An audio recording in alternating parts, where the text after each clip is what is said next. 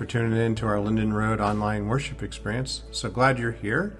If this is your first time, we want to extend a special welcome to you and say thanks for checking us out. And you can do us a favor by clicking on the digital connection card or click, leaving a comment in the chat, or even if you scroll down, if you're watching this on YouTube, in the description you'll find a link there to the digital connection card where you can leave a prayer request and give us your email address, and we'd love to connect with you. Uh, if there's a question you might have, uh, we'd certainly would uh, love to try to answer that. And again, we, we certainly hope it's not your last time. So glad you're here.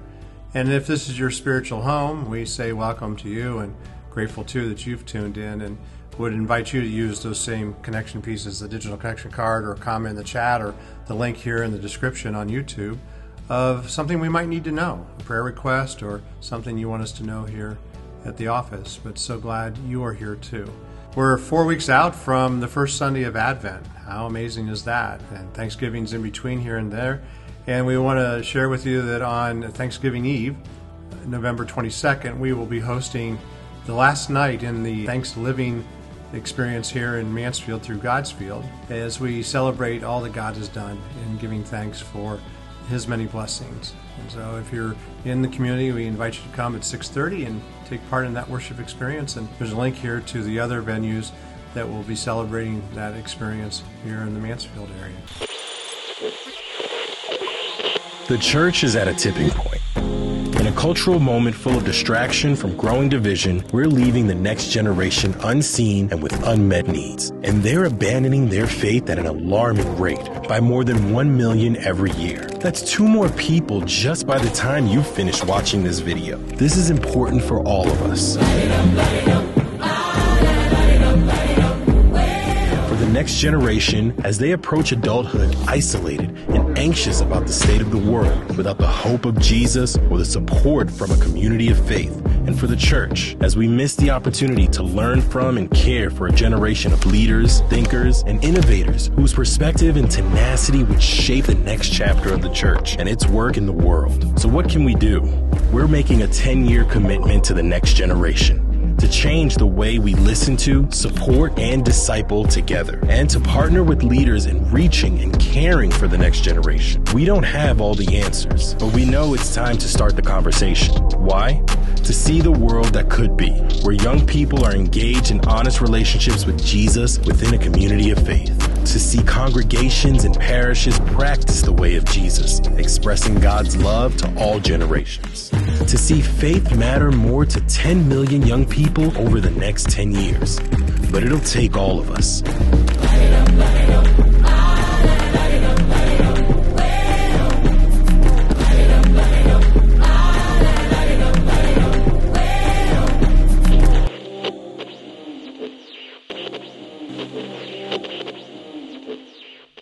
We're beginning a new series this week called Pursuing a Deeper Life. We're going to take a look at the idea of openness and belonging and purposeful living. All of those are elements that I think we're all looking for, but in particular, I want to talk about in the context of what I think Gen Z is looking at. Now, uh, just to give you some context here, Gen Z are those uh, young people that are born between 1997 and 2012, or where they're 11 to 26 years of age. And as we look at this uh, age group, we know that in, in, many places they are not found in communities of faith. It has to do with many things. And I want to try to give some perspective on what those young people are looking for. But I also want to suggest that I think all of us, in some regards, are looking for similar things. Now, just to give some other context to the the, the whole uh, generational understanding. So the millennials are those that were born between 1981 and 1996, or they're 27 to 42 years of age. And then Gen X, as we talked about, is 1965 to 1980, which is 43 to 58 years of age. And then the boomers are those that were born between 55 and 1964, or they're between 59 and age 68. And those that come from the greatest generation, the silent generation, are those that came before. And so, as we think about these various groupings of, of individuals, we know that right now there seems to be a genuine openness to who Jesus is. And yet, what's interesting is it's not happening in the church, it's happening in many ways outside the church. And yet, I would suggest that the young people that are out there that there is a pursuit of truth and a sense of purpose and a, a deeper connection that they're longing for. So I want to look at a story out of the New Testament, one that somehow we missed when we did our study on the book of Acts called Unhindered. It comes to us out of chapter 8, and it's a conversation around uh, one of the disciples, Philip, and, and the Ethiopian. Hear these words from Acts chapter 8, beginning with verse 26. Now, an angel of the Lord said to Philip, Go south to the road, the desert road, that goes down from Jerusalem to Gaza. So he started out, and on his way he met an Ethiopian eunuch, an important official in charge of all the treasury of the Candace, which means Queen of the Ethiopians. This man had gone to Jerusalem to worship, and on his way home was sitting in his chariot reading the book of Isaiah the prophet. The Spirit told Philip, Go to that chariot and stay near it. And then Philip ran up to the chariot and heard the man reading Isaiah the prophet. Do you understand what you are reading? Philip asked. How can I, he said, unless someone explains it to me? So he invited Philip to come up and sit with him. This is the passage of scripture the eunuch was reading. He was led like a sheep to the slaughter, and as a lamb before its shearer is silent, so he did not open his mouth. In his humiliation, he was deprived of justice. Who can speak of his descendants? For his life was taken from the earth. The eunuch asked Philip, Tell me, please, who is the prophet talking about, himself or someone else? And then Philip began with that very passage of Scripture and told him the good news about Jesus. As they traveled along the road, they came to some water, and the eunuch said, Look, here is water. What can stand in the way of my being baptized? And he gave orders to stop the chariot. Then both Philip and the eunuch went down into the water, and Philip baptized him. When they came up out of the water, the Spirit of the Lord suddenly took Philip away, and the eunuch did not see him again, but went on his way rejoicing. Philip, however, appeared at Azotus and traveled about preaching the gospel in all the towns until he reached Caesarea. I want to lay out a couple things based on this scripture. First is this idea of when we get to experience uh, divine encounters, like uh, Philip did. Just like the Roman road system that Philip and the Ethiopian were traveling on, it actually created a new opportunity for the advancement of the gospel. And this roadway system actually created an opportunity for cross cultural relations.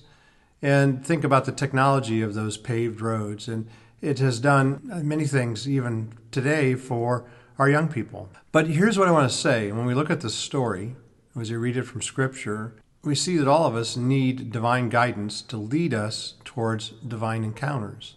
What do we see here? Well, we see that Philip, as he was going along, allows his life and the plans that he has made to be interrupted for the sake of being used by God. So what we can see from this is that that when we have interruptions and when we have these intentional uh, actions, they are both essential to encountering God. Now, what's interesting is how did Philip respond to it? Well, he allowed God to interrupt his plans. And then he took intentional steps of obeying and sharing the gospel, which helps us get one of our big points today is that we need to be intentional with our lives and our time if we're going to experience God working. When we think about reaching people for Jesus, whether it's a young person or, or a peer, that that's not something like that just happens on a regular basis, like a TV show. What we can see, and it's actually presented to us earlier in the same chapter in verses four through eight, where Philip, he was already proficient at reaching out and offering the hope of the gospel of the new, good news of Jesus to those that needed to hear the good news. That Philip had a passion for preaching this good news. In fact, look here at verse uh, 4 of chapter 8. Those who had been scattered preached the word wherever they went. Philip went down to a city in Samaria and proclaimed the Messiah there. When the crowds heard Philip and saw the signs he performed, they all paid close attention to what he said. For with shrieks impure spirits came out of many, and many who were paralyzed or lame were healed. So there was a great joy in that city. You see, it's interesting as Philip went out to take the gospel, right? That it was an act of faith on his part where he was being obedient to the direction of the Holy Spirit. And it's the same obedience that you and I can lean into when we have these moments to encounter others and share the hope. Because we often see that God does bring people into our lives that are like a holy disruption, if you will, to our, our normal routine. And so we need to see, as Philip demonstrates for us, the significance of his openness to just being present as he shared the gospel, even though it may have meant uh, public ridicule and the idea that he was hanging out with people that were seen to be unclean and because he was doing a ministry to the Samaritans, and we know what that looks like, right? So when I think about our own story as a church, I think about my story, I think about your story. I think there's many times where we get these divine encounters, if you will, these divine disruptions of where God shows up. And if we lean into those moments, it creates an amazing opportunity for us to be intentional with becoming more fully devoted to who God is and to loving Jesus more that we think about the amazing saints that have gone before us. Even last week, we celebrated All Saints' Day, or the idea of the Reformation Sunday, of reminding ourselves of where we've come from. And as we look at those that have gone before and how we stand on their shoulders of making a difference. As I think about many times, this very outpost where we find ourselves here in Mansfield, that there was a group of men and women who, back in 1819, decided that they were going to create a presence here in Mansfield that would honor the Presbyterian tradition. And they met originally in the blockhouse and then actually built a couple different buildings near the downtown area, which is now the library parking garage. And then in the 1950s, moved out here to this space. And then in the 1960s, actually built this space that we're in here even today, where we worship. And thinking about just all the faithfulness that went into that, and the men and women I've had the pleasure of knowing over these last nine years, and many others who I learned about who were faithful to what God would have them do in obedience to being uh, Jesus' hands and feet to this community. I'm reminded uh, a quote here from Pastor Francis Chan. He says, When we pray for divine encounters, we're inviting God to orchestrate moments where His love and truth intersect with the lives of those that we encounter. This becomes poignant when we think about how do we be the church in this current season right here in Mansfield, since the first of the year, there have been 11 tragic murders, uh, two of which just happened uh, 10 days ago. And it uh, was of two uh, teenagers. Four additional students were also wounded in that encounter. Uh, fortunately, the young person that perpetrated it, one of them allegedly, was arrested earlier this week. And yet it brings to question what do we do? How do we respond? How do we bring about love and peace in our community? And so, as we think about how we can speak into those moments, we need to be reminded that it's the Holy Spirit is, is the one that empowers us, that He is the one that is at work through the lives of those that are willing to be open to that. And the truth is, we're seeing a lot of this openness on display through the faith of the younger generations. Now, if you're an adult or a parent or grandparent, let me ask you this question. You can ponder this. How have you been encouraged by the faith you have seen modeled by younger generations. Or if you're a young person, if you're in that Generation Z age group, how have you been encouraged by the stories of faith you are seeing among your peers? So we think first about how we need to experience these divine encounters. Then we also need to, like Philip, need to engage with a sense of curiosity and also humility. Again, the scripture says to us here in Acts chapter 8, verse 30 Then Philip ran up to the chariot and heard the man reading Isaiah the prophet. Do you understand what you're reading? Philip asked. How can I, he said, unless someone explains it to me? So he invited Philip to come up and sit with him. This is the passage of scripture the eunuch was reading. He was led like a sheep to slaughter, and as a lamb before its shearer is silent, so he did not open his mouth. In his humiliation, he was deprived of justice. Who can speak of his descendants? For his life was taken from the earth. It's interesting. What does Philip do here? He asks a question Do you understand what you're reading? There in verse 30. So, what I want us to see here is uh, this idea of how we can approach these moments with humility and actually maybe with a desire to comprehend another person's viewpoints, which leads to a, a big point, if you will, for us to understand that proximity leads to engagement. And what I mean by that is that you can't care about those that you're not close to, in proximity to. And then even thinking about how the eunuch asks this humble question how can I, unless someone guides me? Uh, that's uh, amazing to see Philip's response, right? So I think we need to see here how, how curiosity can actually deepen our relationship with God and it can lead us into spiritual maturity, and that both spiritual and natural curiosity are gifts from God. It's the way He's wired us. When I think about the many things that this church does, even this week in our Pots and Pans ministry, there's a family that just moved to the community because of some issues in another community, and they basically had to leave with only a, one bag full of, of personal items from another state, and they've now uh, made residence here. And it was amazing that Carolyn was able to uh, have a conversation to figure out the things they need. And we were able to fulfill that need through the generosity of many who support our Pots and Pans ministry. And I think it's important that we see it's in those moments that if we're faithful to keeping an inventory here stocked with pots and pans, that, that God's going to use that in an amazing way. I want to say this, though, that we have to engage with others uh, especially with others who don't look like us or who don't talk like us or who maybe even don't think like us, to talk about the truths of who God is and the truths of Scripture. And we need to do that with curiosity and humility. Now, let me ask you this question to ponder for a moment. Who are those diverse people you have listened to and that you've learned from that have helped you grow personally and, and spiritually? It's part of the reason why even our worship experience here, I call it an experience or a gathering as opposed to a service, partly because I just want to change how people see it, or the idea of even how I dress. Uh, not as a pastor with a robe and a clerical collar, although I understand all those uh, trappings, if you will, of showing that I would be a pastor and of standing because of wearing those things. But I don't want my clothing to be a distraction or a barrier to others. I know many of the people I work with in jail, as I've said before, that the only robe they know is the one that is on the judge that's judging them. And I get all that. And so I don't want to create that sense of disconnect or sense that I'm better than them. I want them to see that I, am just as normal as they are and am working through even the same kinds of issues in life.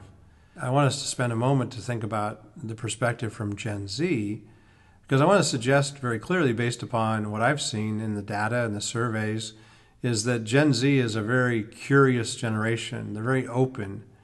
And I think if we can meet them with curiosity, uh, that the idea of who are you, and what I mean by that is instead of leading out in a question with, let me tell you what I understand, I think what would serve us better is in conversations with Gen Z is to ask that question in a way of saying, tell me more about what you're thinking.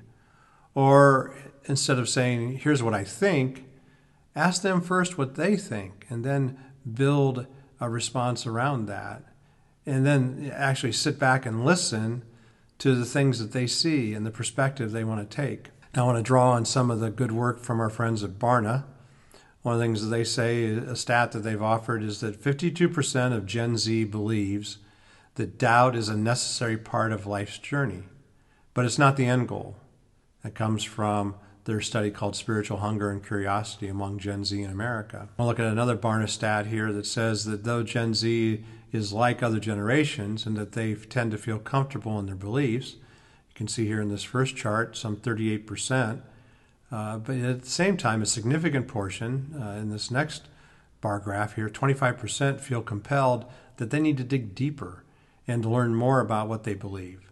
That again comes from this chart, openness of religious beliefs, which then leads into just wrestling through what does that mean?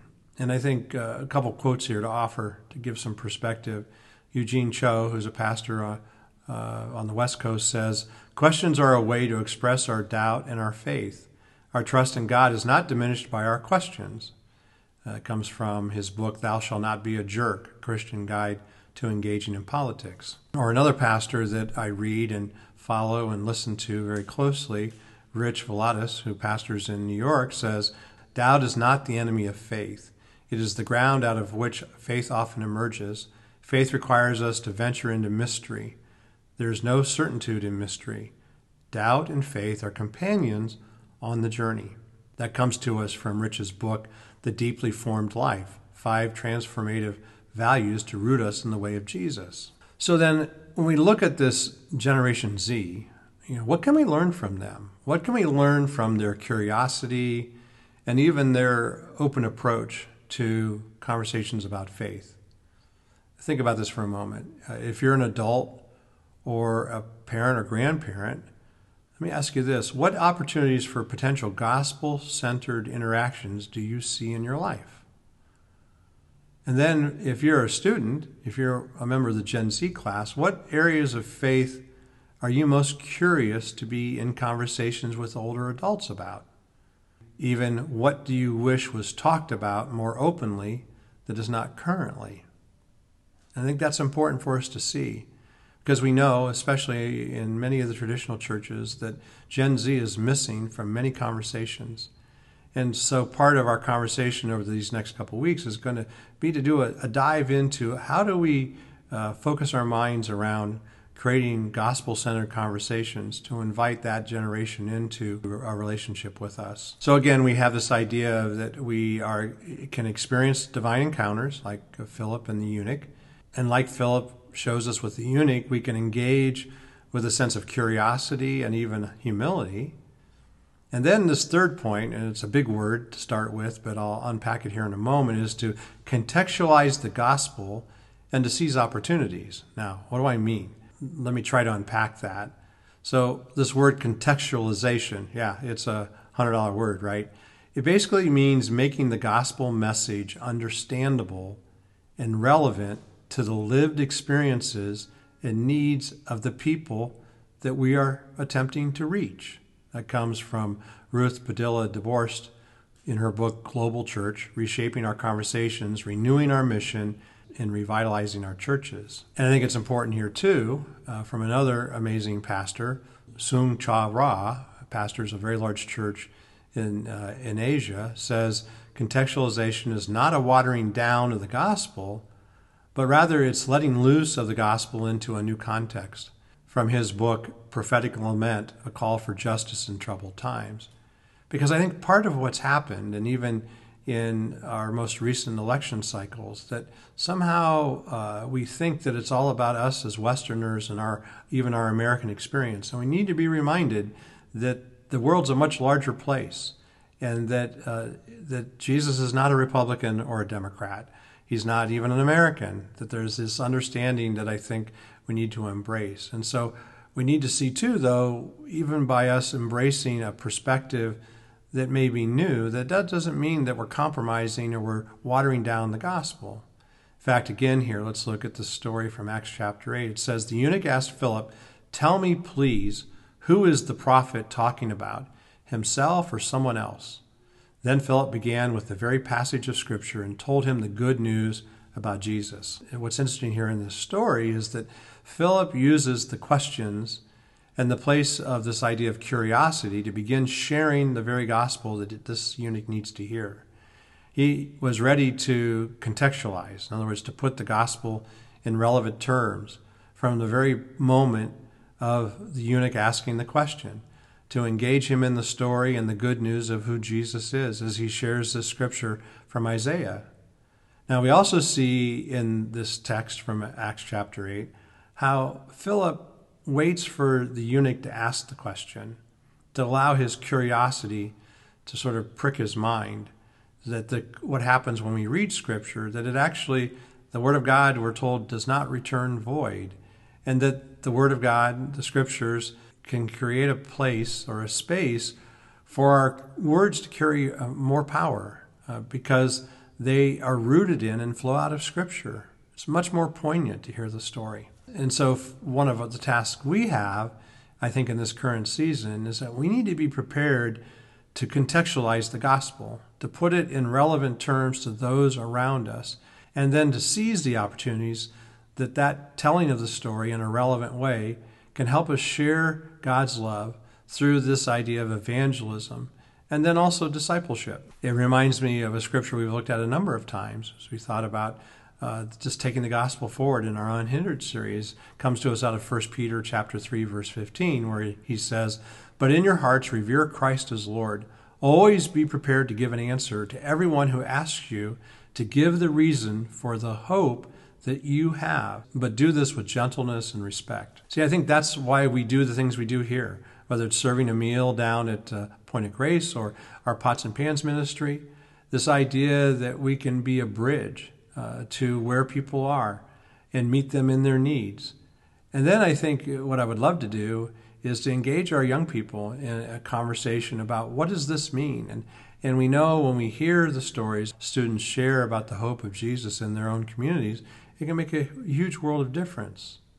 And what it does take in all this is that we are aware of and we even have a sensitivity to the leading of the Holy Spirit because that's what's critical if we're going to seize these opportunities that we see through the eyes of the Holy Spirit these moments that can help lead to spiritual transformation.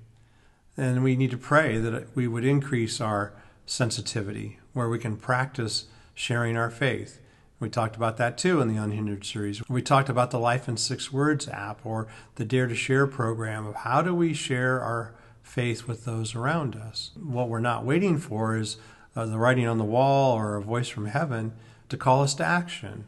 Now, we have to be careful when we do these things that we there's some caution here where we don't just write our own narrative about other people. We have to be careful that we don't bring our own assumptions about what may be their understanding or desires. And I think that's part of the context of what we're trying to unpack here.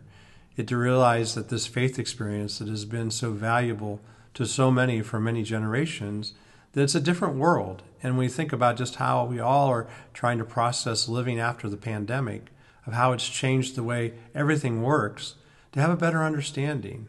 So let me ask you this question Who in your life is different than you that you have already written a narrative about without getting to know them better first? In other words, how have you judged a book by its cover? Realizing what you judged wasn't what they were, right? It's interesting, another stat to draw on from our friends at Barna, from the chart that's called The Top Things Gen Z Are Looking For in Spirituality versus the Pastor's Assumptions it says what? That Gen Z is searching for is significantly different than what most pastors assume. And I have to admit, this was kind of interesting. In fact, I've heard it said uh, in other contexts where uh, the church is trying to answer questions that people aren't asking. And so I think it's important for us to unpack this together and to be open about that. Uh, now, I want us to know too is that Gen Z has an amazing orientation towards action and having an impact in the world. And I guess the question I have to ask is how are we championing and how are we empowering Gen Z to have a kingdom impact uh, for the causes that they care about? And I, I, want us to think about some questions here. And, and my purpose in this message is to ask more questions than to give answers, to help us ponder first. Here, are, are there ways we can all grow in making the scriptures relevant in our communication across uh, ministry and across generations? So, how do we approach the, the trends in our culture or the language or even the topics that feel a little bit unfamiliar uh, when we start interacting with uh, older or younger generations than our own? And I think we just have to look at the last election. It's interesting, and without going too far into it here in Ohio, state issue one and state issue two both passed. I think it was surprising. In Richland County and in Ashland County and Wayne County in this part of Ohio, it actually went down to defeat uh, by 60%. Uh, but it's interesting, as I had a conversation with some of my guys in jail, particularly around the issue of legalizing marijuana, that in counties that were more metropolitan, like downtown Cleveland or downtown Columbus, that it passed overwhelmingly with a 72%, 71% margin. And I think it's those things that we need to figure out. Why is it that people find the use of substance or even the idea of uh, abortion and how it, the role it plays in our in our culture? It's it's unsettling to some degree, and so we need to have some conversation uh, as God's people because ultimately, these things come down to discipleship, comes down to our relationship with Jesus and how he affects who we are and the life that we lead. Now, just a couple more thoughts here to sort of wrap up as we uh, unpack this together today about being open. Uh, how will we respond to this idea of spiritual openness? I, I pray that we ask for divine guidance, that as we think about our next chapter in this season for Linden Road, that we pray intentionally over these coming weeks about how God would use us and about our willingness to see the Holy Spirit lead us uh, into opportunities to have conversations with those that are far from Christ. And that as we engage people who are outside the church, that we uh, assume the best in those conversations.